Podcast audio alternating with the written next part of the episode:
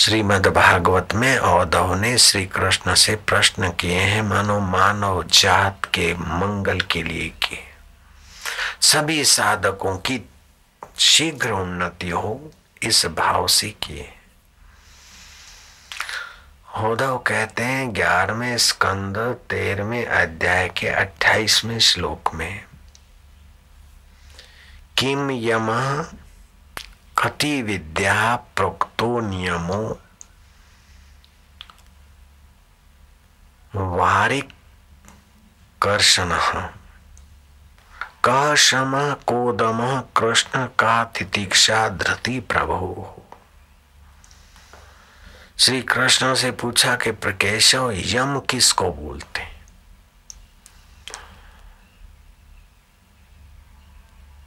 कितने प्रकार का यम होता है? और दम किस प्र, कितने प्रकार का होता है। तो ऐसे पतंजलि योग दर्शन के अनुसार तो यम में पाँच और दम में पाँच।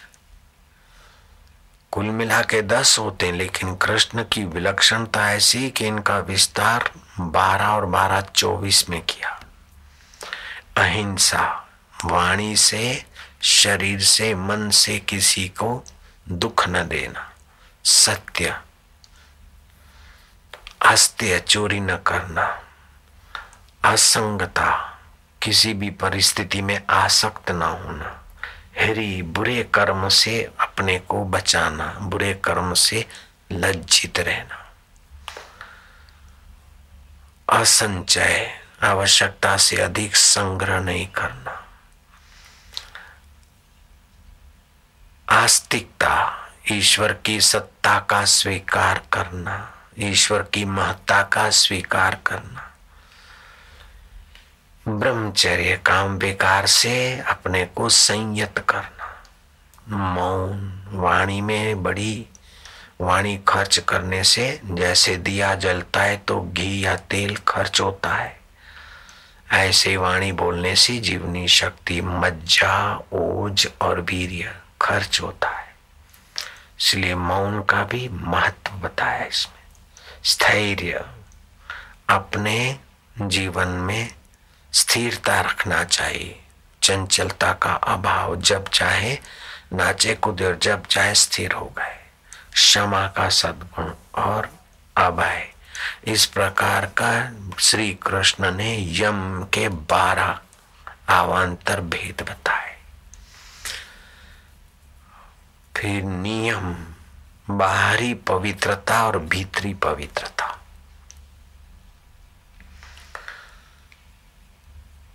जप, तप, एकादशी आदि व्रत रखना। धर्म पालन में कष्ट सहना, सत्संग आदि सेवा में कष्ट सहकर भी वो कार्य में लगना, ये तप है। होम होम हवन करते, दिया जलाकर जब ध्यान या होम हवन करके जप करते न तो उसका प्रभाव कई गुना हो जाता है। जैसे किसान मिट्टी में बीज फेंकता है तो एक के सौ गुने दाने हो सकते समझदार कुछ व्यक्ति एसेंस या मुख दवाई पानी में डालकर उसका प्रभाव हज़ारों गुना कर सकते लेकिन कोई कोई ऐसी चीज़ होती है जिसको अग्नि का संयोग दो तो उसका गुण, लाखों गुना प्रभाव हो जाता है। जैसे जीरा है, मेथी है, लहसुन है और बघार की चीज़ है, अग्नि का संपर्क होने से बघार में वो चीज़ों की सुगंधी सैकड़ों हज़ारों लाखों लोगों तक पहुंचाई जा सकती ऐसे वाणी को थोड़ा सा विद्युत का सहयोग मिला, बिजली का सहयोग तो लाखों ने करोड़ों लोग सुनेंगे ये उज्जैन का सत्संग। तो वाणी को विद्युत का सहयोग मिल गया। तो ऐसे आप जब दिया जलाते हैं तो विद्युत के कण दीपक एक ऊर्जा पैदा करता है। उसमें आप जप करेंगे तो जप की ऊर्जा कई गुना हो जाएगी। अगरबत्ती करने से दिया कहिए सिंथेटिक जो खुशबू वाली अगरबत्ती है, उसमें तो कारबान पैदा होता है। इससे तो धूप अच्छा है, गूगल आदि गाओ जिसके घर में बीमारियाँ हो, वो गूगल का धूप, भैंस का घी, शक्कर का, शक्कर, भैंस का घी और गूगल का धूप करें, बीमारियाँ भागने लगेगी। और जौ तिल आदि करके, हवन करके जब कर या दिया जलाकर तो जब ध्यान में बहुत बरकत आएगी।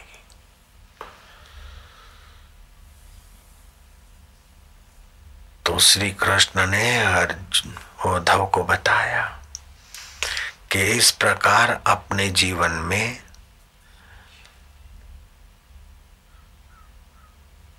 यम और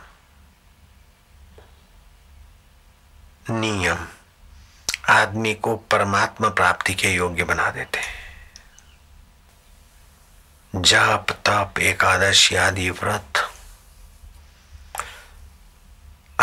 अतिथि को भोजन कराना। भगवान नाम का जप और भगवान की पूजा करना। तीर्थ यात्रा करना। परोपकार करना। और जीवन में विषय विकारों में संतोष। और गुरु की सेवा। ये बारह नियम के अंतर्गत आते बारह यम के अंतर्गत। तो ये चौबीस सद्गुण जो है, सत्य स्वरूप ईश्वर की प्राप्ति के योग्य व्यक्ति को बना देते हैं। राग किसको बोलते हैं? कि संसार में राग होता है तो जीव को फंसाता है। लेकिन वही राग मुझमें अंतर्यामी परमेश्वर में कृष्ण शिव आदि में लगाने से जीव की सदगति हो जाती, मुझसे मिलने के योग्य हो जाता है। दम किसको बोलते हैं? इंद्रिय संयम। तितिक्षा किसको बोलते हैं? उद्धव ने कहा, भगवान कहते हैं कि न्याय से प्राप्त दुख को सहना इसका नाम तितिक्षा है। ऐसा नहीं कि जानबूझकर नंगे पैर जा रहे हैं, अपने को सता रहे नहीं।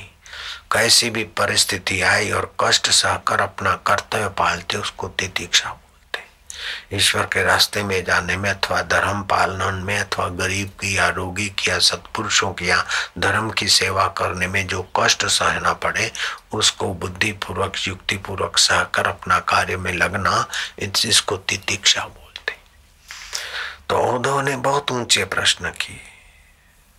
दम किसको बोलते हैं? इंद्रिय संयम। अब बाज़ार गए, चाट देखी, दूध पी के गए हैं। अब चाट खाएँगे तो आगे चलकर शरीर में कई रोग होंगे।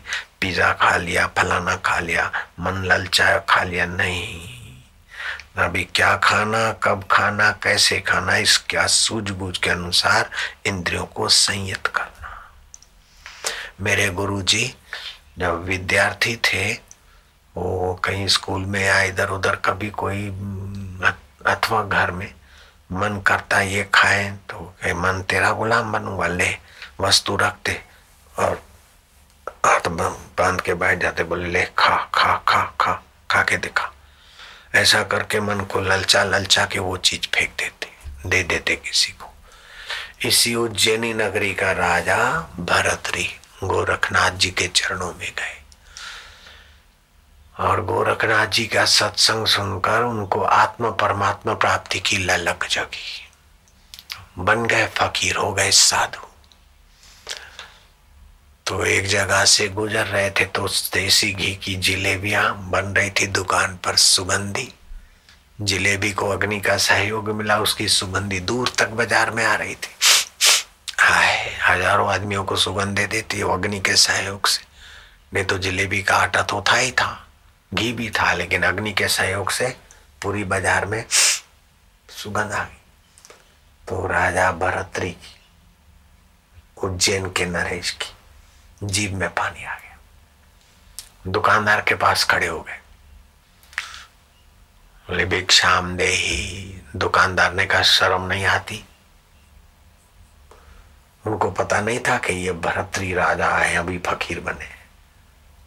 उज्जैनी में नहीं, जहाँ साधु बनकर विचरण कर रहे थे, वहाँ के। शर्म नहीं आती। अगर जलेबी खाने की ललक है तो यहाँ अकाल राहत कार्य हो रहे दिन भर मिट्टी खोदो। दो पैसे मिलेंगे, शाम को शेर भर जलेबी। खूब चको जाओ, मोटे ताजे हो। राजा भरती चले गए। जहाँ मिट्टी खुदाई काम हो रहा था, वहाँ खोदे। फावड़े भरे तगारे भरे। शाम को दो पैसे मिले, वो जमाने के दो पैसे, अभी के साठ या तो अस्सी रुपए मान लो। शेर भर जलेबी मिल गई। अभी एक किलो छियासी तोले का है, पहले अस्सी तोले का शेर होता था। एक पुड़ी का जलेबी का लेकर आए। किसी सरोवर के किनारे। और भिक्षा पात्र में गोबर रखा गाय का। अवंतिकापुरी का पुरी का राज्य छोड़ा।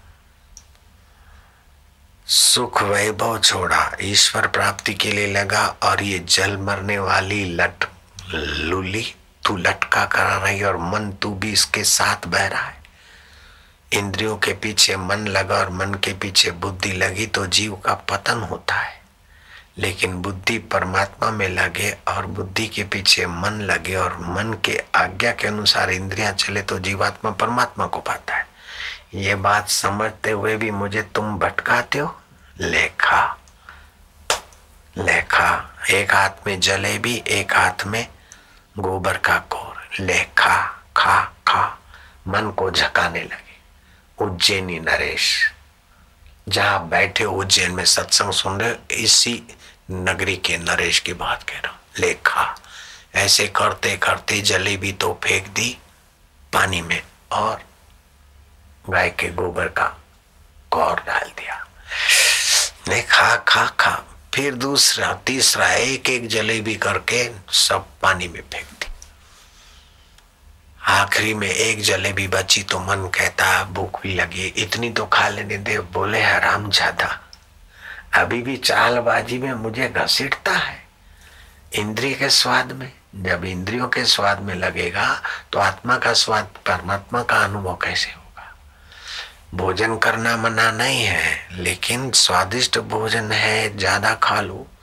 संसार का सुख भोग नहीं, संसार का सदुपयोग करो। भोगी मत बनो, उपयोग करो, जोगी बनो।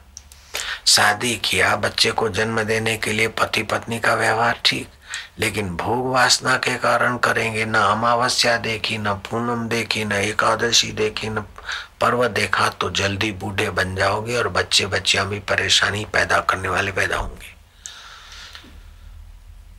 तो भरतरी ने अपने मन को डांटा और वो जलेबी फेंक दी। तो मन हाथ जोड़कर खड़ा हो गया कि, महाराज, अब मैं आपका गुलाम मन संयत हो गया। मन संयत हो गया तो महाराज के मन को परमात्मा में बुद्ध, मन बुद्धि में बुद्धि परमात्मा में बैठी। तस्य प्रज्ञा प्रतिष्ठिता। परमात्मा तो साथ में हाजरा हजूर है। आप अगर किसी को नहीं छोड़ सकते जिसको आप छोड़ नहीं सकते वो परमात्मा है। और जिसको आप रख नहीं सकते वो संसार है। पत्नी को सदा नहीं रख सकते, पति को नहीं रख सकते, धन को नहीं रख सकते, कुर्सी को नहीं रख सकते, अपने शरीर को नहीं रख सकते और परमात्मा को कभी छोड़ नहीं सकते। जिसको कभी छोड़ नहीं सकते, उसका नाम है परमात्मा। और जिसको सदा रख नहीं सकते, उसका नाम है संसार। जिसको रख नहीं सकते, उसकी ममता हटा दो। जिसको छोड़ नहीं सकते, उसको प्रीतिपूर्वक ज्ञान पालो। बेड़ा पार तुलसी ममता राम से समता सब संसार। राग न द्वेष न दोष दुख, दास गए भव पार। अपने आत्मा परमात्मा से ममता